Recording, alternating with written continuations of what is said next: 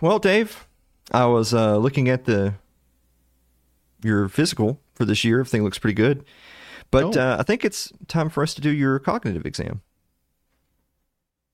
Wait, what? I, I thought we weren't doing that.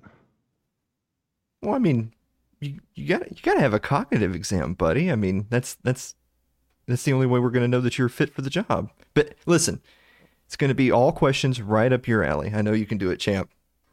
Okay. All right. Uh, who was our guest last week? The last one I remember, Ron Paul. Yeah. That was the last one you remember. Yeah. Yeah. Well, Dave, he was on the show in 2019. So, um, No, well, I, I mean, I, I really enjoyed it. It was a thrill to be there to like meet him. what what do you mean a thrill to meet him? You you didn't even start working here until 2021. Oh, feels a lot longer than that. Okay. Uh, hey, what holidays today? Um, is it St. Patrick's Day?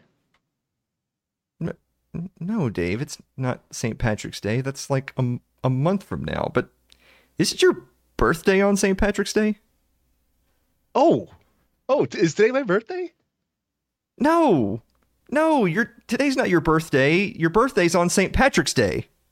Yeah, that's what I said. It's St. Patrick's Day. It's Valentine's Day. Oh, Okay. What is the age of your middle child? middle child. How many kids do I have?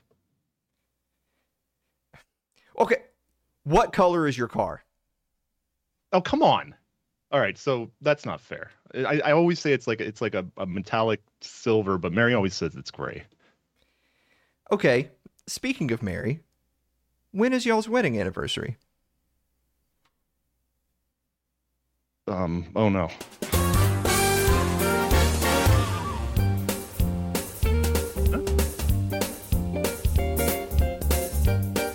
Okay, yeah.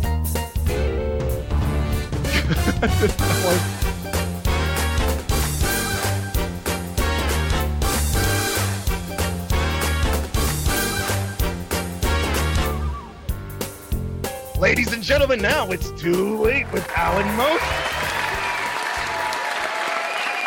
Oh man. Oh. Well, hey, listen. We'll we'll run that by the uh the scorekeepers and see if you're still fit for the job, but it's looking a little Man. looking a little yikes. Guys, welcome back for another episode of It's Too Late. I am your host Alan Mosley, joined as always by the number one producer in late night. It's Dave Willimowski. Dave! Dave, how are you doing, buddy? Hey. So apparently, apparently it's Valentine's Day, Uh-huh. which yeah, that would that would have been nice to know before today. No, um, I'm doing good. You know, we didn't do much today. The kids are under the weather and stuff, but we're hanging in there. How you doing, Alan? Oh, I'm I'm I'm doing pretty good all things considered. But hey, guys, everything look, we're just we're just playing characters on screen. None of that was real.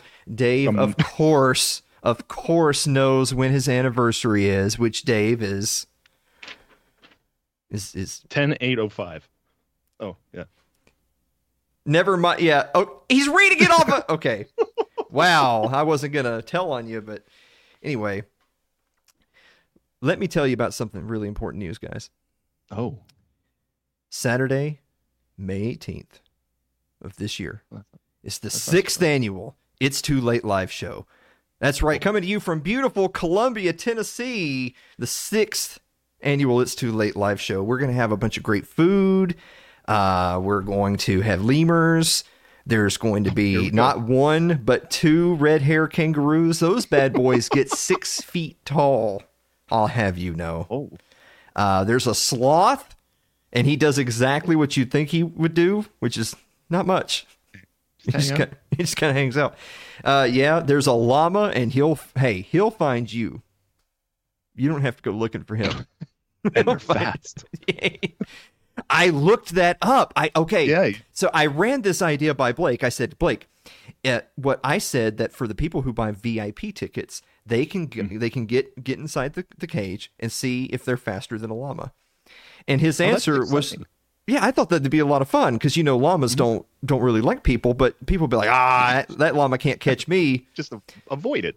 So I looked it up, and apparently, uh, their their physiology is really similar to a camel, and they can actually run up to forty miles an hour. That's ridiculous. Why would they? Yeah. Do that? Why would they do that? So you got to get your tickets if you want to race the llamas. You can get that over at the link right there in the chat or down in the show notes. It's the sixth annual It's Too Late live show. Yeah, Ryan's in. Ryan's in for Yeah. it. Uh, I could beat that llama. That's right. Because if you don't, anyway, it's Saturday, May 18th. Get your tickets right now. Uh, oh man, we've got an incredible show tonight. Uh, awesome Valentine's Day memes. Uh, an absolutely fantastic guest making his first appearance on the show. Uh, but I thought I would do something a little bit different in tonight's monologue. I wanted I wanted to kind of revisit a little story time with Uncle Alan. Oh, yay. All right. Need, need theme music. We I well I've I've I've thought of a graphic for it. I just haven't had time to put it together. We we you and I need to find a video editor who can just be our guy. Yeah. So that when we have just dumb ideas, we can just send it to him. Be like, "Hey, can you make this real quick?" You know, because something that's real quick for him would be like difficult for us. You know. Yeah. All right. Two afternoons. All right. So the other day, I was coming home from work and I ordered groceries to be delivered. Now, I know what you're thinking. Oh, oh. look at Mr. Moneybags over here can afford delivered groceries. Well, I'll have you know I'm a part of a very elite club at a business called Walmart. Oh, And so, yeah, I don't know if you guys have those in- from whatever podunk town you're from, but here we have Walmarts that will deliver your groceries. And so Really? the groceries were set to be delivered at 325. Okay? wow. I get a message right around 3. They're running a little behind. It's going to be more like 345. Eh, I'm already off work. Doesn't make any difference to me. Well, sure enough, 345 rolls around and I get the little notification, ding dong. Hey, your order's been delivered, sitting on the porch. Because of course, you know, me being me, I have it set to contactless, you know, delivery. Oh, yeah. Like like like I never cared about the contact. Like I, I didn't need it to be contactless during COVID because that's just all a Yeah. scam. You could have come you could just come spit in my mouth. I don't care. Just bring me my grocery, groceries. um, but yeah, feel free to hit buttons anytime, Dave. But I know I thought of it, but it was too late. oh, he said it. He said it. We got to get a button for that too. You said it. it's too late. Yeah, you said it. all right. So anyway, I had, but see, I left them all set on contactless, even though it's current year, because I'm like, ooh, Yeah. you know, Just a, a neat option to have. yeah, because they're gonna know that I ordered, you know, Oh. and they're gonna be looking at me like, mm, you know. oh. So so okay. Our our our friend who's I, I I don't I don't remember what his name was. We'll we'll say his name is Raphael. He leaves the groceries on the on the porch and he leaves. Well, he hadn't been gone. He couldn't have been gone more than a minute because it takes a minute or two to put the groceries on the porch, right? And I and I run down there. My porch is empty. Oh. And I think to myself, well, eh, Eh, eh, we don't really have porch pirates around here. And, and frankly, even if we did, they, they had to like literally sprint up to the porch and grab all the bags and the bottled water and everything. So, no, no Yeah. it, it must be that he delivered them to the wrong place. And so I try to contact Walmart to tell them, hey, can you get with your delivery driver? Like, he has to be right down the street. It- This just happened.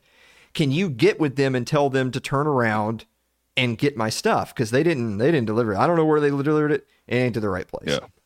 Well, you know how it is. And Now I'm on. They don't have a number or a text. You have to get on the little internet live. Ch- I'm on live chat now with with Aziz, waiting for him to look. You know, dictionary.com the words that I'm saying.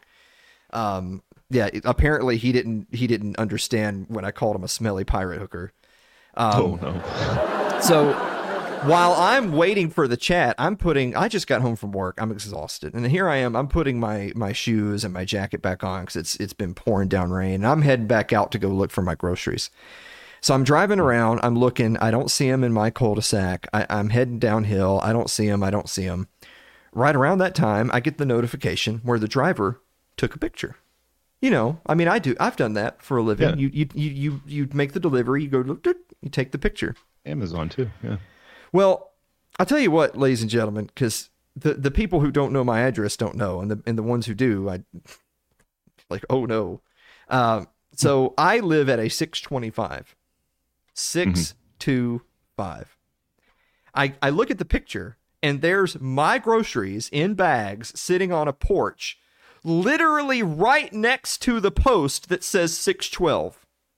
Oh no. He he in his own picture took the picture of the wrong address. He can't even say, "Oh, I thought this was 625." It literally says 612 in your own picture. So I'm like, "Okay, they're at 612. That's down the hill on the left. I'll go down there." Well, sure enough, right as I pull up, I see my groceries. I get an update from the live chat. It's Walmart. Mm-hmm. Now I'm sitting here thinking, well, I found them now, but it's at this point it's the principle of the matter that they're paying that guy to deliver the groceries to my house and he didn't do it. Right. So, in my opinion, the way for them to fix it, this is as much as them as it is me. They should have him come fix it. Like mm-hmm. like what what difference does it make like Walmart isn't really even fixed. Like they he should fix it cuz he was the one tasked with the job. So Walmart Aziz messages me back and basically says you only have two options. Option 1 is close the chat and go kill yourself.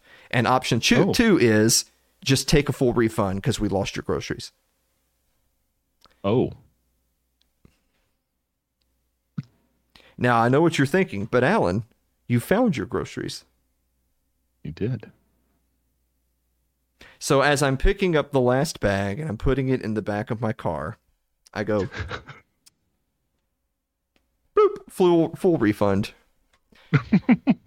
so yeah, so okay, so I took the full refund for my weeks of groceries and my groceries, which mm-hmm. ultimately leads us kind of to the moral quandary at the end of this little episode here of was I wrong for not at least informing the Walmart chat person that I had found the groceries? Because as far as they're concerned, they're lost. No one knows where they are. Should I have kind of clued them in on that, or should I was I f- correct to just take the money, take the groceries, and say, "Yeah, man, I hope you deliver them next time." Jeez. Yeah, you just you just tell Walmart that those groceries belong to the streets now. Yeah. What would you have done, Dave? Well, I mean, obviously I would have I would have taken the refund, collected all my groceries and I would I would probably donate them at the nearest food bank. That'd be Nobody believes that for a second. Guys, before we take our me. break, let me tell you about tonight's sponsor, which is Fox and Sons Coffee, which you can find at foxandsons.com. Use promo code ITL to get 18% off orders of $25 or more. Shipping's always free over orders of $37.99. That's Wow. foxandsons.com. Listen to this. Steve actually informed me that they're having a special Valentine's Day event over at Fox and Sons because he and his wife got married on Valentine's Day. wow. Yeah. This They total sellout sack of shit got married on Valentine's Day. Hallmark holiday. How gay is that? Yeah, getting married to a woman on Valentine's Day, dude, gay. Yeah. Nerd, yeah. But but listen, I thought about it again and I thought actually Steve's a genius. Brilliant. Cuz Oh. unlike unlike Dave, who has no mm-hmm. idea when he got married to Mary, all Steve has to do is wait for everyone to start talking about Valentine's Day and he knows it's time. Yeah. Brilliant. I should have got married what- on my birthday. Yeah. That's why Steve makes the big bucks, ladies and gentlemen. That's Fox and Sons Coffee at foxandsons.com. Use promo code ITL. Uh, guys, we're going to be back with the meme of the week and the viewer mail right after this commercial break. Don't go away.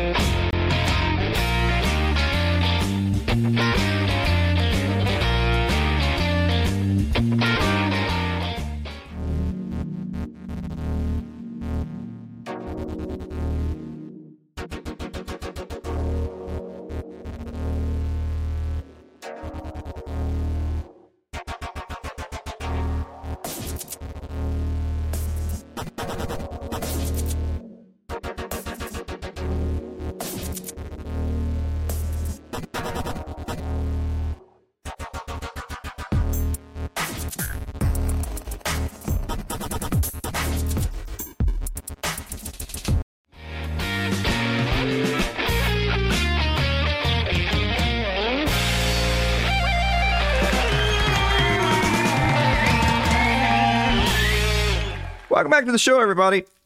Uh, behind an able man, there are always other able men. I thought he was going to say like a strong woman. It doesn't. It doesn't. No. Just keep them out of the equation. Behind an able man, there's always other able men. Yeah, sucks to suck, ladies. All right. Anyway, you're. That's so good. Yeah. Save that one. All right, yeah, I'm, I'm going to save this one. All right. Uh, the numbers are 24, 50, 22, 10, 40, and 11. All right. 22. Uh, oh, let me tell you about tonight's other sponsor, Oh, which is Tennessee Hot Sauce Company, which you can find at tnhotsauceco.com. If you use promo code It's Too Late, you get 10% off your entire order of such things as this. sweet. Here's the honey. Oh, speaking of sweet, it's the honey habanero. Check that out. It's the honey habanero, ladies and gentlemen, which has vinegar, water, habanero, bell peppers, honey, garlic, lime, and salt. Oh. It's also right in the middle. Look at that. It's it's right in the middle. It could be personable Yeah. one day, it could be problematic the next. It's kind of like my ex, just personable one day, problematic the ex. Never my little honey, my little honey habanero, Yeah. right there. You can find Tennessee Hot Sauce Companies, tnhotsauceco.com. Promo code. It's too late. Get some. That's all right. Hey, hey, Dave, Yes, Alan. what time is it? It's time for meme of the week. Siree, thought about killing myself. Wow. well, I didn't have any plans. Woo! Yeah. Well, I mean, you know me. I don't. I don't have any plans. Um. oh wait, wait. Hold on. Hold on. Dave, you don't have any plans for Valentine's for for you and Mary? No. uh, Okay, so so it's like you know, um, we're a single income family. Oh, oh, oh, wait, wait, wait, wait, hold on. Where, where, where is it? I need, I need to find the thing. Oh, there it is. All right, go ahead. Okay, you know, because we're we're like a single income family, and so my money's her money, her money's my money. So when we're spending a bunch of money on Valentine's Day, Mhm. we're just spending our own money. So we'll wait till later in the week when the flowers are on sale, the restaurants aren't as full. We'll, we'll just have a special special night then. Just wait till the flowers are dead, and I'll buy you some, Mary. Yeah. Yeah, I mean they, they keep for like a few more days. but she don't. Alright, okay. please, yeah, th- please turn that off forever. Thank you. Um, oh, but we do have a bonus meme. Check out the bonus meme. If you would shoot someone because they try to steal your dog, that means you value a dog's life over a human's life.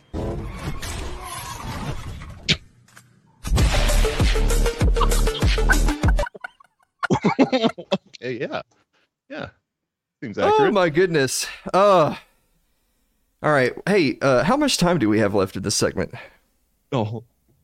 No, they, yeah, that's it. We're done. I, we got to get moving on. No, that was the end of the. Well, Yeah, um, let's go ahead and answer all the viewer mail. We'll do we'll do it really quick though. Yeah. Yeah.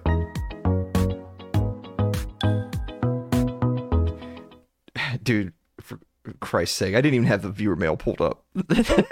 like we're we're in a hurry. I didn't have it. All right, hold on, hold on. Oh, take your time. Yeah, no, no, that's fine. Just Your give me a second. Yeah, no, there's there's a guy I know that in this situation he would just say it's a, it's a misinput. Oh Uh, yeah, skill, yeah. skill issue. Yeah. Okay. Uh, Jonathan Carranza writes, "Dear Alan, all right, lightning round. You ready, Dave? Lightning round. Okay, I got it. Uh, who's your favorite guest uh, you've had on the show, Dave? Who's your favorite guest that's been on the show? Well, I said Ron Paul. That Okay, Ron Paul. Yeah, well, you got to meet him. It was awesome. Uh, Aaron Aaron says, uh, "Dear Alan and Dave, uh, if I were to start live streaming, what content should I create? Aaron, for the love of God, do not do that to yourself. We need more podcasters. Just podcast. No, No, we No. do not.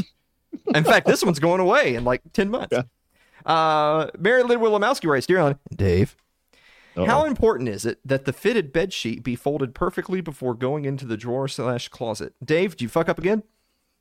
No, it's it's because I'm a little anal retentive and I like things to have nice creases. But with the fitted sheet, there's no way to perfectly. People are lying. Nobody can do it. You just fold it close enough and jam it in there. Well, I, I heard it on good authority, Dave, that you have nice creases. Uh, Celeste Annis writes, Dear Alan and Dave, what's the worst restaurant experience you've ever had? Uh, worst rest- it's actually I was at, I was with another couple, so it was really them that made the restaurant experience bad, not the restaurant. The restaurant served a rare steak to the gentleman. The gentleman decided that it was undercooked. It's rare, by the way. He decided Wow, it was yeah. undercooked. His wife picked it up in her hand and put it in the hand of the waiter and said, "Does this look cooked to you?" Wow. I swear to God, I almost stabbed them in the jaw right there. Like the restaurant should pay me to escort them out. Yeah. I never, I never went out with those people ever again. They were No. Yankees, dude. Yankees. Am I Oh, right? Come on. No, Yankees. put people together. All right, bad experience, Dave. Um, I, couldn't think of the only thing I can think of is when we were in Tennessee and we went to this place called Sliders, and I'm pretty sure that the waitress was in cahoots with the uh, parking lot hustlers because she kept us there five minutes longer, and we got we got got dinged for being there too long. I think it's a racket. Uh, Yankees. Gary Deister writes, dear, dear Alan and Dave, have you ever met any famous singers whose names we'd recognize? I've I've met a few. I've met uh, Vince Gill, Ronnie Ga- Ronnie Skaggs, uh, John Mayer. Dave, you met any? No. Okay. Uh, you could have said Alan Mosley, son of a bitch. Uh, Brian Johnson writes, Dear Alan and Dave, if you had to leave this country never to return, in which country would you live? Um, um, you know, I used to say stuff like New Zealand, but they're like all com- uber commie now. Oh yeah, they are. They're yeah. bad. You know what? Honestly, probably Mexico, because you like half your day is just a fiesta, and the other half of the day is like hiding Yeah, from the cartel. naps. Yeah, Naps are great. Yeah. naps from the cartel. That's right. um, let's see. Uh, Ryan Seifert writes, "Dear Alan and Dave, with Jon Stewart back on the air, do you feel like it's too late has become redundant? Oh, The hell's that?" I feel like that's a slight. Well, okay, so first of all, Ryan, we don't care what that commie Jew does back on TV. And second of all, as you will recall, what what is our slogan here on It's Too Late? It's the number one late night show in America, not, Not hosted by hosted by a communist. That's right. So he's a communist, so we're better. Uh, Laudurio writes, Dear on to Dave, should I start a fish farm? Uh, I've seen your pond. No, Oh, it's not potable. Oh, Yep. eh, give it a shot. Yeah, I do anyway. Uh, Eric Eli writes, Dear Alan and Dave, which ethnic history are you most interested in? That's that's problematic. We're gonna skip that one. And finally, Andrew Avery writes, Are variables in algorithms weapons of math destruction? Oh, I, I figured I would do it since I know you won't. Yeah. All right, guys. We're going to be back with Joseph Solis Mullen to talk about his book, The Fake China Threat, right after this commercial break. Don't go away.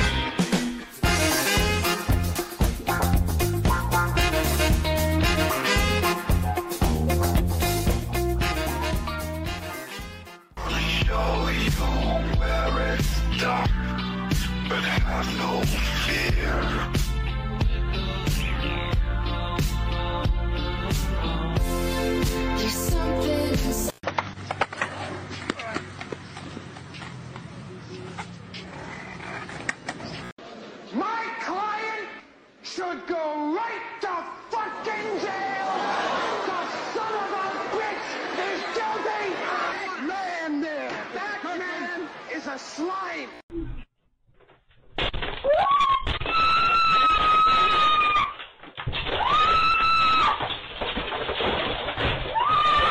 I can't thank you enough. Also, my boyfriend's your biggest fan.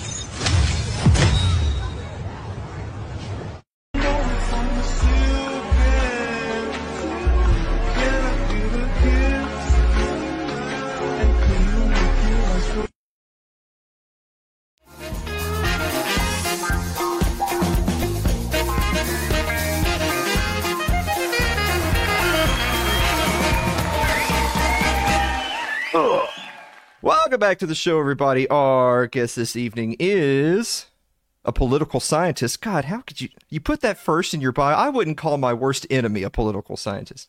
Uh, he's an economist, a professor of history, and the author of this right here, his latest book, "The Fake China Threat and Its Very Real Danger," published by our friends over at the Libertarian Institute.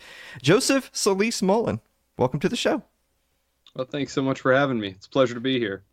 Well, I'm glad that you are here. Uh, we were just talking before the show. I wanted you to tell everybody. So you you have a new job. Yes, as you as you pointed out, uh, I am a political scientist. I put everything on there chronologically. So my initial graduate school work was in political science, quote unquote, and then uh, I spent time as an economist. And I was working at the institute while I was doing my PhD in history, and so it's all just kind of chronological there. Okay. right. And yes, I did. I, I secured a, a job as a professor of history, and I teach uh, 19th and 20th century European history. All right. Well, is this your is this your first teaching job with uh, molding the young minds of the future? At the university level, yes. Yes. All right. Well, I, I don't know who to feel worse for them them or you. Uh, but on that note, I, I want to get right into uh, your your book that came out. When when when was it first published? Uh, the first edition came back, the first edition, the hardback, uh, came out, uh, I believe, the first week of October. Okay. And then we just had the expanded paperback edition, which came out uh, in January. Okay, perfect. So I, kind of kind of starting off there at, at the beginning. Was there was there a particular moment in in recent world history or like a specific development with U.S. Chinese relations, perhaps, or or something else that inspired you to write the book at that time that made you think, okay, now is the time for this to come out? Yes, it was actually a, a moment of intense personal annoyance, actually. you see, I was going on vacation. I was in between one of my graduate programs. I don't remember. I think I think it was in between my first two, and uh, I had grabbed a nice stack of reading material from the newsstand. We were going up north, not very good internet. I'm up here in Michigan, and uh, I'm reading through the papers, and uh, you know, Financial Times, Washington Post, Wall Street Journal, Foreign Affairs, etc. And every other article, this was, uh, I don't know, four or five years ago now, every single article was about China and how dangerous they are and how they're coming to eat our lunch and look out, aren't they devious? They stole all our jobs, hooked us all on drugs, yada, yada, yada. And it just kind of hit me in that moment that this is the new norm. Like it, it happened kind of in a drip campaign overnight, but I looked at my shelf, my books, I had a lot of books about China, and they were all of a piece. They had gradually become these very controversial, this whole cottage industry of spinning up this idea that China was on the march. And not only were they growing relatively more powerful, they were going to literally eclipse the United States and come dominate us. Now, if you want to believe that, that's fine. You're wrong, but that's fine. And my great objection, and the reason I initially wrote this lengthy article at the Mises Institute, which was called China Won't Be Taking Over the World, was to point out to people all of these basic flaws in the argument, and which you you didn't really hear. The argument was very one-sided. It was just a bunch of people in an echo chamber, all bought and paid for by pretty much the same people you'd expect, all saying, "Yes, isn't it isn't it important that we arm up and you know get ready to have a new round of containment, new round of great power conflict, and this time with China." And so I wanted to add uh, a different perspective to the debate because I noticed that even a, a lot of uh, libertarians or paleo conservatives were very bad, very bad on China. So, and that's what happened. That's what happened. I was just on vacation and reading, and it suddenly struck me that this was uh, not only annoying because I didn't want to sit there and read about how scary China was all day just because they had an aircraft carrier now, and it just all kind of clicked into place. I wrote the article. It uh, wound up being my most successful article to, to that point. I had been writing uh, freelance work for for various outlets for some time, and uh, and that was it. Well, since of course you you you title the book the the fake China threat, and I know that if people uh, leave out that f word, they'll see another book called the China threat. But we're we're going to leave that one in the dumpster for now. Uh, but you as as you pointed out, so there's there's people that maybe ideologically are in similar camps to us that that we may agree with them on a lot of different issues, but China s- tends to be a blind spot for a lot of those people. Um, so I, I thought something interesting for, for us to do would be to start off by sort of steel manning the position of some of the China hawks. So, so, so what what would you say if you wanted to uh, at least list their concerns before you then address them? What would you say are a short list of the biggest concerns that people have, whether it's policymakers or just you know Johnny Everyman in the United States, that would lead them to take such an antagonistic position on China? Well, I, I guess I would divide it into into a couple of different groupings. Uh, there are those who believe that they actually pose a direct threat to the United States. Um, these are the real extremists. Uh, I don't really know how to steelman their argument because it's so absurd. I do think there are hawkish arguments that are not not terribly absurd and that have a real foundation in reality. And, and so perhaps I'll start by addressing those. Um, the first one is those who point out the serious population imbalance and high youth unemployment rate in China. And they say, look, like all uh, regimes uh, which uh, have social problems, which having a lot of young, uh, unemployed men who can't find girlfriends uh, due to decades of uh, failed social engineering policies by the CCP, which led to a rash of single sex abortion. So they have several million of these young men who uh, you know that's about the most dangerous demographic you can have there with nothing to do that they'll try to solve this problem in a foreign adventure it's not the worst argument i've ever heard and it could happen um, the other one would be uh, the hawks who say look um, ta- uh, china wants to secure uh, for itself access uh, to raw materials uh, which it does not have, and to manufactured goods, which it does not have, uh, specifically high grade semiconductors. It's being cut off. Uh, or the United States is attempting to cut it off from these supplies, and so China may have to move to try and secure them for itself.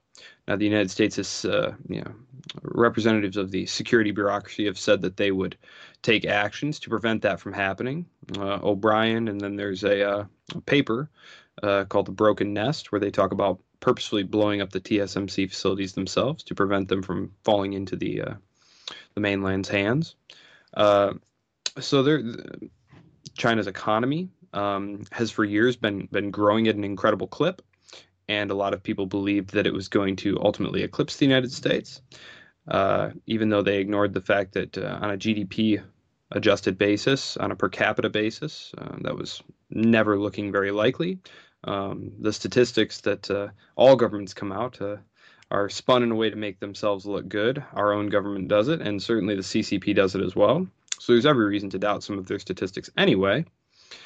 Um, but even now, it's it's you know growth and total factor productivity have been declining or flatlining for over a decade, and in part it's because uh, the party under the leadership of uh, Xi Jinping has been tilting more and more back towards state control as opposed to uh, more decentralized, uh, more creative flows, uh, a more conducive environment to FDI flows, and uh, a comparative advantage environment that was attractive to foreign multinationals who are now seeking to go elsewhere. Not only because of uh, the rising wages in China, which make it less attractive as a low cost manufacturing hub, but also because of the policies of the CCP uh, during COVID.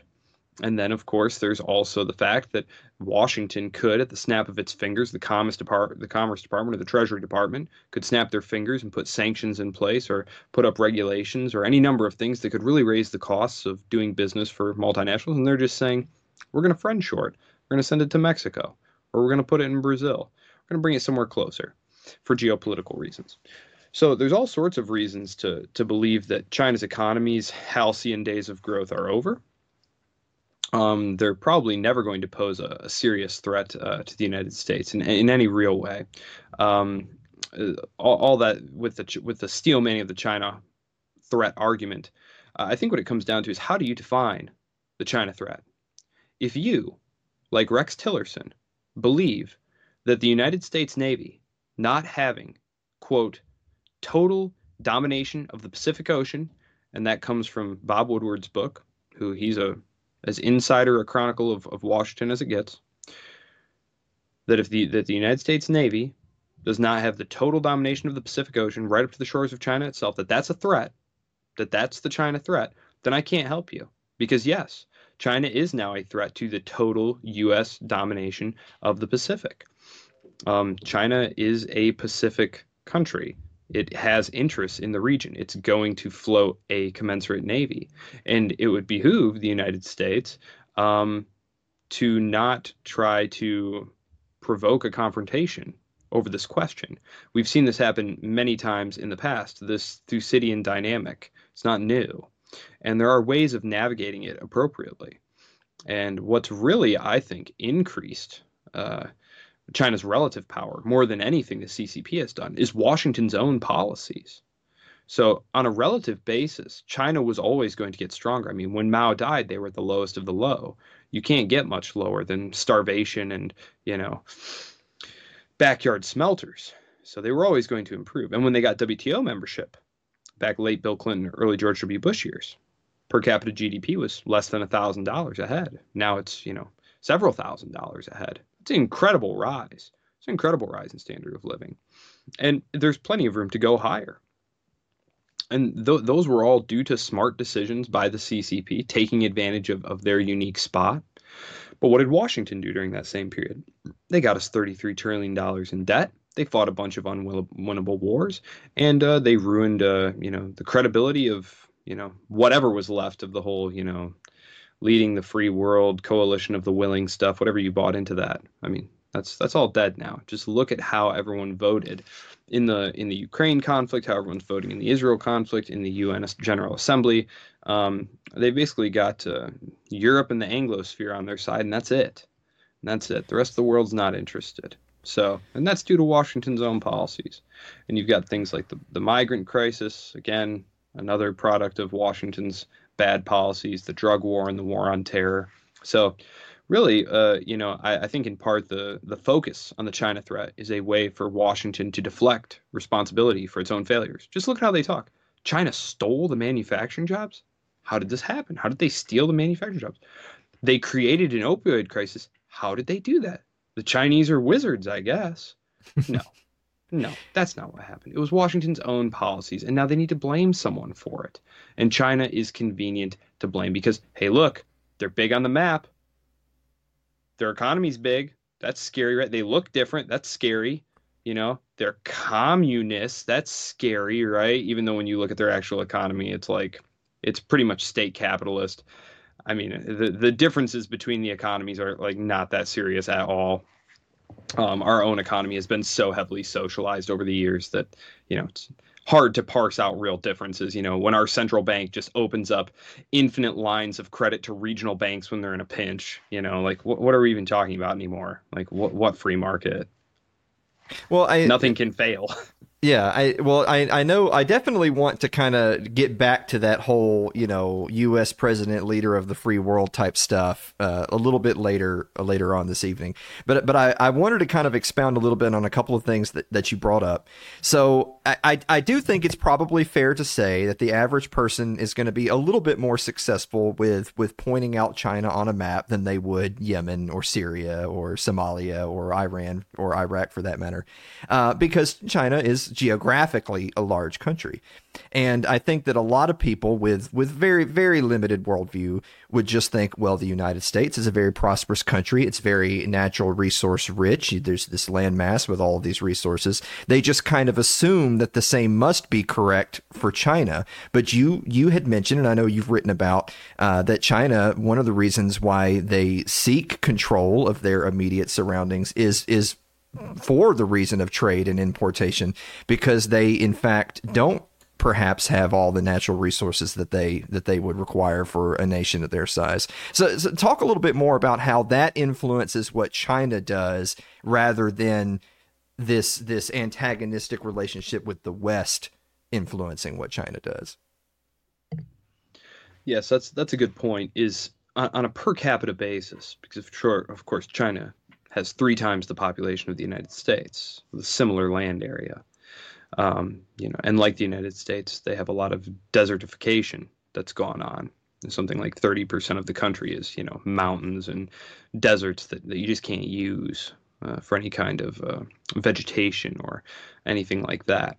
So, you know, on, on a per capita basis, uh, they're sitting in a similar situation to country. And I know this sounds ridiculous, but they're in a similar situation to countries like Saudi Arabia when you talk about arable land per capita, potable water per capita, um, you know natural gas and oil. I mean, again, this is a, a a still industrializing economy. I mean, they are very committed to finding alternative sources of energy, apart from securing uh, good relations with countries like Myanmar, who have a lot of natural gas. Um, this is one of the reasons that the fight over the South and East China Seas is, is so intense, is because um, th- there's a lot of natural resources under there, including gas and oil and uh, that which China needs. Uh, it, it, cannot count on access to Persian Gulf oil always being open. China and Russia have been pushed closer together by the actions of Washington. Um, there was certainly no no inclination 20 years ago that that there was going to be a tilt in that direction. Certainly, they did try to mend fences. There was uh, you know centuries of antagonism there that, that needed to be put put by the by, but um, you know, there's there's no guarantee that uh, the relationship between China and Russia will always uh, be so rosy as it is now without uh, Washington's belligerence to help keep them pushed together. Because, of course, now Russia will send oil and natural gas eventually to, to China. So that will help uh, their situation there. And, and, who knows, maybe that will help to de escalate, to, to de emphasize some of the conflict zones in the South China Sea. I, I tend to think not um, for the same reason that I think Washington would behave belligerently uh, if there were foreign uh, military vessels sailing around off the coast of Florida, just hanging out in the Gulf of Mexico. Um, and it's just a, it's just a question of, of national pride, uh, which is a, a, silly kind of thing and difficult to measure, but it's no less real for that. Um, people uh, flipped out. Uh, Ted Cruz made a complete fool of himself several months ago uh, on the floor of the Senate, you know, about uh, an Iranian warship that was going to dock in Brazil for some reason. Yeah, I mean, there's there's no you can't quantify what kind of threat that is to the United States or why that's important at all. Sure. Um, but it is something that's popular. Uh, pick up a paper, you can read all about things like that. Um, so yeah. Well, I, I think I think uh, one one quick thing before we take our, our first break here is uh, for for the average person who's just getting their news from the television or from the papers and and God help them if that's where they're getting their information right? But you know you you you sort of have these two different positions that are really hard to reconcile. It's that on the one hand you're hearing from from the west from the US regime that China is a threat. China is being aggressive. They're antagonistic. Um, you know think of Taiwan. They're they're going to they're they're going they're throwing their weight around in the South China Sea. Now God forbid they China has you know throws their weight around in the South China Sea. But that being neither here nor there, they they paint them as as a existential threat, and yet then on the other side. Uh, you you have stories of uh, Chinese diplomatic relations. You you talk about them them having improved relations with some of their neighbors, even even if it's just for for necessities reasons. It still stands I mean, uh, what's the old phrase of where where goods can't travel, soldiers will, and, and but goods are traveling. Uh, you think of uh, Chinese diplomats going and staging peace talks in different parts of the world, particularly in the Middle East. And so it that seems like a really hard square to circle to hear out of one side of the mouth, oh well these are these are dangerous, you know, eh, physically threatening people, and then out of the other side of the mouth, well actually China's taking a, a bigger leadership role diplomatically around the world. And and that kind of brings us full circle to that whole US being the global diplomatic leader, which which is a phrase that's just hard to say without laughing these days after the war on terror and, and everything else. But is those are just I, I, guess i don't know if that's really so much as a question as it is just to say that for the everyman to hear those two separate viewpoints and say well that doesn't sound like we're talking about the same country. I, I hear you. I hear you and I, I encounter this every day when i open my my institute email box. Um yes it, it is difficult to square because what goes on in uh, the rest of the world just it's not very the health and wealth of, of the United States on a day to day basis. Uh, we have a foreign policy that's that's far more activist than is good for us. Um, and there are concerted interests who, who would like to see us stay engaged and see us stay engaged in a highly militarized, forward postured way. You mentioned that China is going around trying to just talk to people. Um, that's not something Washington wants to see happen, though. Um, but China, and it's because China's interests are different from the U.S.'s own interest. China would like to see Saudi Arabia and Iran get along. That is not what Washington would like to see. And so that's fairly self explanatory why Washington doesn't like that. They're just basically at odds there. In terms of putting uh, territorial disputes to rest, yes, it's true. China has, in several instances, it's surrounded by neighbors on all sides. They have. They've settled a great many disputes. They have a few that are outstanding still. One with India, which has the potential to flare up every now and again, and those two governments really need to make sure that they keep a lid on that. Um, neither one of them want a war, obviously. Um, but at the same time, uh, just in terms of perception, yes. Again, you look at is China being more assertive? Yes. Yes, China's relative power has increased economically, diplomatically, militarily, they'd like a bigger say. They have more at stake in the world now. They are more important to the well being of the world now and to our own well being. And you have to just ask yourself who started applying tariffs to who? Who started sanctioning whom? Whose Sure. military assets are shoved up in the face of whom? Yeah. And again, the answer in all these cases is that it is the United States who initiated these processes. It's the United States that is in China's face, not the other way around. And so again, it, it depends on what you want to call a threat. I personally see it as very realistic that the status quo that had existed for a long time vis-a-vis the mainland, Taiwan, could remain. Could remain. Um, war is a very dicey proposition. There's no obvious benefit. If you read uh, Chinese security literature, their version of foreign affairs, they truly seem to believe that America is in a state of terminal decline under Washington's leadership, and that it's only a matter of time before Taiwan simply falls into their lap like a ripe apple down from the tree. So why hazard a war over it? Again, it's it's not as though Xi is uh, some uh, all-powerful dictator. He has constituents who he needs to mollify. There is a an intense, uh, fierce Chinese nationalism that has been stirred up, and which uh, Xi has helped to build and to cultivate, uh, as opposed to simply relying on things like uh, you know orthodox Maoist or Mao- Maoism and Marxism. Um, and so, again, I, I bring this up a lot as a, as a European history professor. Uh, the the years prior to World War One, I, know that Washington wants you to view everyone they don't like as Hitler, um, because that makes it very difficult to disagree with their policy prescriptions. Sure. But this Thucydidean dynamic that we see building here is very akin to what happened in the outset to World War One, with the clash between uh, Great Britain and Imperial Germany, um, which was not about ideology, for all that they tried to spin it as that. It was about whether or not Germany, as it grew wealthier and stronger, was going to be able to have a, a better seat at the table, if you will, in a world order that had been increasingly dominated by the British. Well, and that's on, basically where we're at. on that note, uh, guys, we're going to take a quick commercial break, but we're going to be back with more on the fake China threat with our guest tonight, Joseph Solis Mullen, right after this commercial break. Don't go away.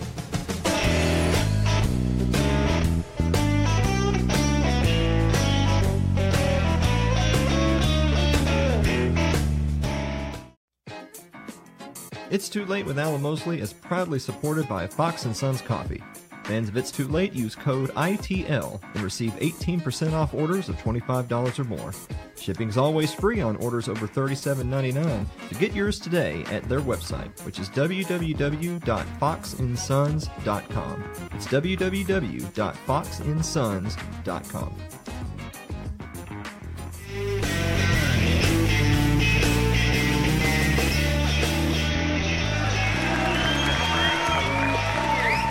Welcome back to the show, everybody.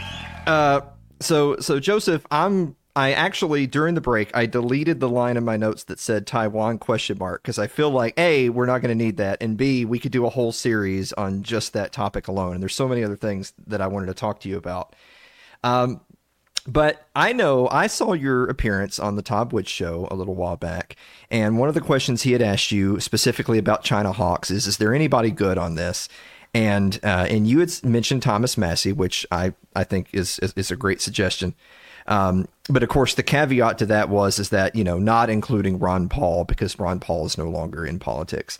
Um, but I'm reminded, you know, something that Ron Paul used to talk about a lot uh, was just just the concept of understanding other people and other nations, and and you know, kind of addressing the hypocrisy as as you've already done a little bit tonight. Of well, you know, well, how would we feel if there were Chinese bases on the border of Texas? You know, how would we feel if if their navy was sailing around Cuba? And and just just to give a little bit of perspective. Um, but that kind of leads me uh, down a, a, different little trail of thought, which is, you know, we've been talking a lot about how the everyman in America feels about China and how their perceptions are colored by by the American empire and by the corporate press and all that. But uh, what what about the opposite? What what are could you comment a little bit on, you know, how does China feel? What what is sort of the prevailing opinion of the United States within China? I know you had already already mentioned the concept of of deterioration and that you know there's no need to rush conflict because they don't see the United States continuing to be a global leader. So t- tell us a little bit more about how does every man Chinese believe th- think about the United States? Well, the the American declinism stuff is is an as I said, it's an elite military establishment security perspectives view, and it's one of several competing views. There are, of course, collaborationists, uh, integrationists who who want to see a return to the less confrontational um, dynamics of the relationship, who uh, who see U.S. prosperity and Chinese prosperity as as tied together. In terms of the the, the average Chinese person, um, you know, the, the last public public polling that I've seen, which you know it's it's hard to know precisely how accurate that is because not, for for a number of reasons. One one of which being that um, large parts of the, the the country are are still not really hooked into the grid in the same way that that we are. Um, there's still a lot of urbanization and and things like that that that need to take place. So you you know you're getting a, a more biased perspective because you're getting a lot of city dwelling folk, you know. Um, but uh, opinion has has has not been terrible of the United States, not not by any means. Uh, it's akin to sort of how the um, you know 30 40s percent approval, you know, akin to you know Latin America when when Trump took office. You know, it's like not not not not great, but certainly not terrible. You know, we could do a lot more. Considering how how Washington's been behaving, it's kind of impressive, actually. um, frankly, uh, so um, well, no, because there, there is there's a lot to uh, admire about uh, about uh, American society, American economy. Um, our politics is, is hopelessly dysfunctional at this point, and our foreign policy has been uh, pretty destructive. Um, but the average Chinese is not looking for a conflict with the United States. I, I think there is some degree of, of, bafflement as to why all of a sudden, after having, excuse me, built this great trade relationship and this really interdependent economic prosperity, that now Washington wants to kill it. Sure. But well, well, on on that note, we'll we'll put our political scientist caps back on for a moment. So we've already talked a little bit about kind of the the evolution of the relationship between the U.S. and China, and that not that long ago, the relationship was actually pretty pretty solid, but but that it's it's devolved in in recent years, uh, largely as as you would put it, that China just is serving as the most recent boogeyman to to take blame for for failures in Washington D.C. So okay, so I'm so you're I, I wrote you in, and my my vote's the only one that matters. So Joseph, you're you're the next president of the United States. So what what would it take then for you your administration to to get us back on the right path to to to put all of this antagonism behind us and and bring U.S. China relations back into the back into the clear? Boy, Uh, Yeah, I mean it's no am- big deal, right? Am I a two termer? Is that locked in? it's Yeah, sure. Take a while. Sure, It's why not? Take a while. Okay. Uh, because the, the foundation of these relationships is, is a level of trust, is a level of confidence, not only between governments but also between businesses, right? Because Mhm. if I'm a major uh, multinational corporation, I need to have some confidence that my capital investments in this country aren't going to be undermined by a round of economic warfare, let alone kinetic conflict. Uh, the first thing that's that's going to need to happen is we're going to need to uh, probably have a conversation about Taiwan because the the language of the communiques was was intentionally vague and there was a certain spirit under which they were undertaken and which very much guided uh, interactions between the powers uh, for 20 30 years over the past several years increasingly Washington has been engaging in acts which I think very much violate the spirit of those agreements, if not the outright letter. For example, having actual U.S. troops on Taiwan and on other offshore islands very close to China's shores, the mainland. Um, the the high level visits. I mean, Nancy Pelosi is the third highest ranking member of our government, and the second communique explicitly forbade high level diplomatic contacts. Sure. And, and so again, it's it's kind of head scratching, but again, you you see where all of the and I, I guess we haven't really talked about this much, but for those who are familiar with my work, uh, will know that the, the the the places where the papers were getting these comments that oh well it's not a big deal. This isn't breaking with precedent very much. These were all the same kinds of think tanks who take the money who love the idea of conflict with China because the war on terror was kind of small potatoes you know some small arms some body armor conflict with China preparing for a great power conflict with China now you get to sell big ticket items now you get to sell aircraft carriers that are worth billions of dollars, more jets. I mean, just the big stuff. So these institutes that are funded by this this military industrial complex money, like they're huge fans of this. And in the U.S. corporate world, I have an article coming out this week at the Institute, which talks about this. The the business community, which was a big leader in in making relations better, it's hard to get them back on board because there's a degree to which Beijing just has not played ball. And what I mean by that is uh, the access, chasing the China market. The access to the China market for U.S. products has never been good. It's always been disadvantaged. Most of what U.S. corporations have been doing there is taking advantage of, of cost savings, environmental savings, and you know now that those are gone and manufacturing low low grade manufacturing is moving to places like India and uh, even places like Vietnam, Cambodia, a lot of it in Brazil, Mexico that's not there anymore. They're getting locked out of China's market. They've never gotten good access there. They'd like to keep China out of our market. They'd like to increase their pricing power in our market. And that includes very profitable companies that you might not think of, like Google or Facebook or Meta or whatever they call themselves now. But the war against TikTok, right? They don't want Chinese competitors getting in on their market right? They want their market protected, just like uh, Intel wants its market protected with all of these big corporate subsidies getting doled out. And so, with with with the access to the China market never having materialized, with the cost savings being gone, with geopolitical tensions being ramped up, with sanctions coming into effect, tariffs coming into effect. U.S. corporations are increasingly the U.S. China Business Council. Don't hear anything from them really. Uh, there there are a whole bunch of trade groups like that that used to be very very vocal in the press, and, and now they're they're really not not getting anything. And the money that is being spent isn't generating any returns. Whereas the Taiwan lobby, by contrast, which spends only a fraction of that amount, is getting whatever they want. And so there's only so much any president can do. You can't order corporations, or at least you should not be able to. I don't know whether or not how the courts would deal with something like that. Probably they'd side with the administration, but you can't order them to go invest in China. You can't order the Chinese to open up their market more to make this happen.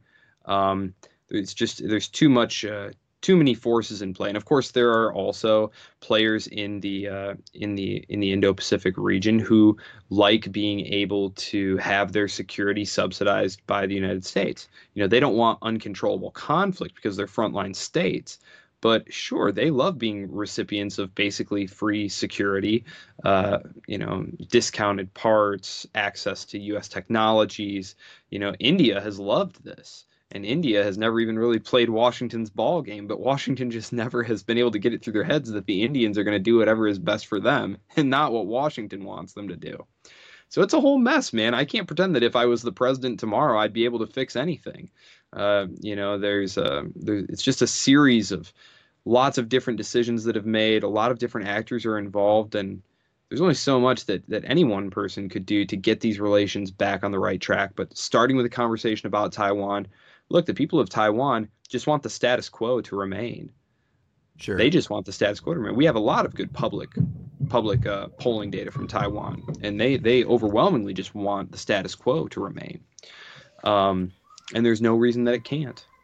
And I think that that would go a very long way. That's a Taiwan is a real sensitive spot for Beijing, and I think that a better understand, better relations, uh, e- even just we don't even have to agree on it. We just have to handle it in a in a in a in a more uh, with more decorum, I guess. Sure. We can't flout the fact that we're slapping the Chinese in the face all the time.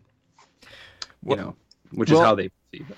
Yeah. So, all right. On that note, uh, Joseph, I, I feel like I could talk to you for hours and hours longer. Um, but we're we're running short on time, so I'm I'm really going to challenge you here. There's a few more things in my notes that that I that I had, and I'm I've decided uh, just now because my name's on the show and I can do whatever I want uh, that we're going to do a lightning round.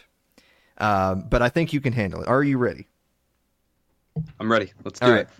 All right, fir- first one. All right, all right. Here's here's a here's a phrase that you hear from a lot of people. Well, China, you know, we can't compete with them. Uh, I lost my manufacturing job because all we have here is, eh, you know, China makes everything. It's all a bunch of cheap manufactured Chinese crap, and they essentially have a slave labor force. We can't compete with that.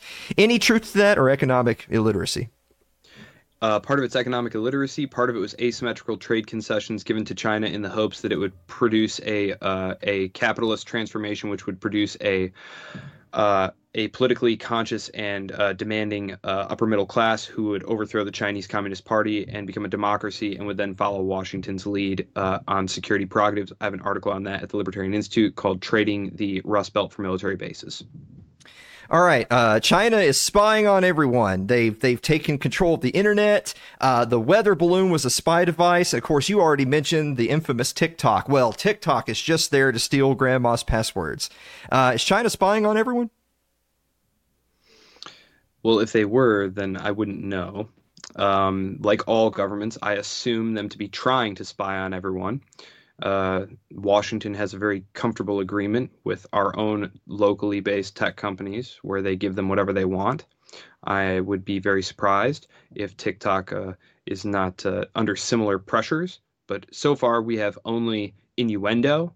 There has never been anything hard presented on that front.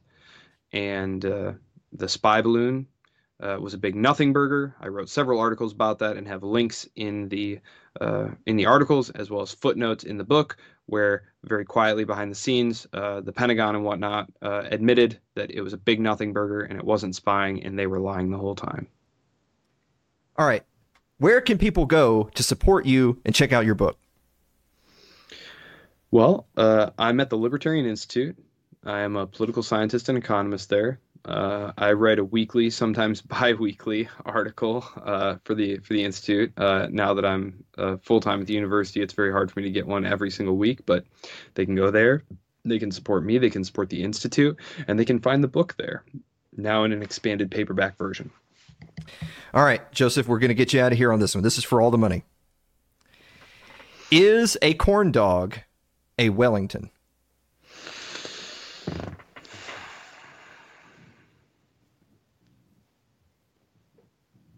Yes. That is correct. A corn dog is indeed a Wellington. Good job, Joseph. I knew. Eat your heart out, Patrick McFarlane. That's exactly. Eat it, Patrick. You heard it here first. Joseph, thank you so much for being on the show, buddy. We should we should have you back on. All right, thanks so much. I so appreciate you having me on, Alan. Thanks a lot. Guys, we're going to be back to wrap up the show right after this commercial break. Don't go away.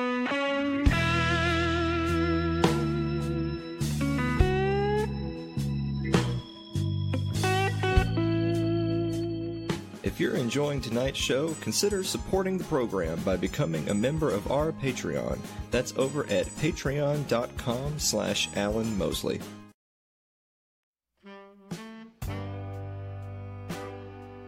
Like our Facebook page. It's facebook.com slash Alan Mosley TV. You can follow me on Twitter. It's twitter.com at Alan Mosley TV. Subscribe to our YouTube page. It's youtube.com slash Alan Mosley TV. But if you're more of a listener than a watcher, you can get us on your favorite podcasting platform of choice thanks to Spotify. It's Too Late with Alan Mosley or Alan Mosley TV. Also, don't forget to get your tickets for the sixth annual It's Too Late live show, Saturday, May 18th, in beautiful Columbia, Tennessee. Dave, do you have a final thought? Uh, yeah, what a great guest. I like that guy. You should have Oh, him yeah. back on. Sharp. I mean, I could I could imagine following Ron Paul like that. Like, that'd be great. Getting on this show. Oh, okay, never mind. After party? Yeah, real quick. I mean, we Okay, can- yeah. Yeah. All All right. You know, We can, you know, what? you know, just well, we upload the podcast. Just Yeah, yeah, yeah. Okay. touch base with the crowd. Holy green text, Aaron. Guys, I thank know. you so much for watching another episode of It's Too Late, and we will see you next week. Oh, I saw Aaron's got his tickets. The whole the whole It's Too Late crew is going to be on site. Mary, Mary's excited to go bowling, bowling, bowling. Yep. We're going bowling. that was fun. That was Yeah. like the highlight last year. What's that supposed to mean? Everybody had a great time bowling. Oh, you don't you, you, you just don't like my events anymore, huh? I mean, the event was it was great, but bowling was just it was next level. I'm I'm not getting out of this. Why am I like this? Why are you like this? Fucking son of a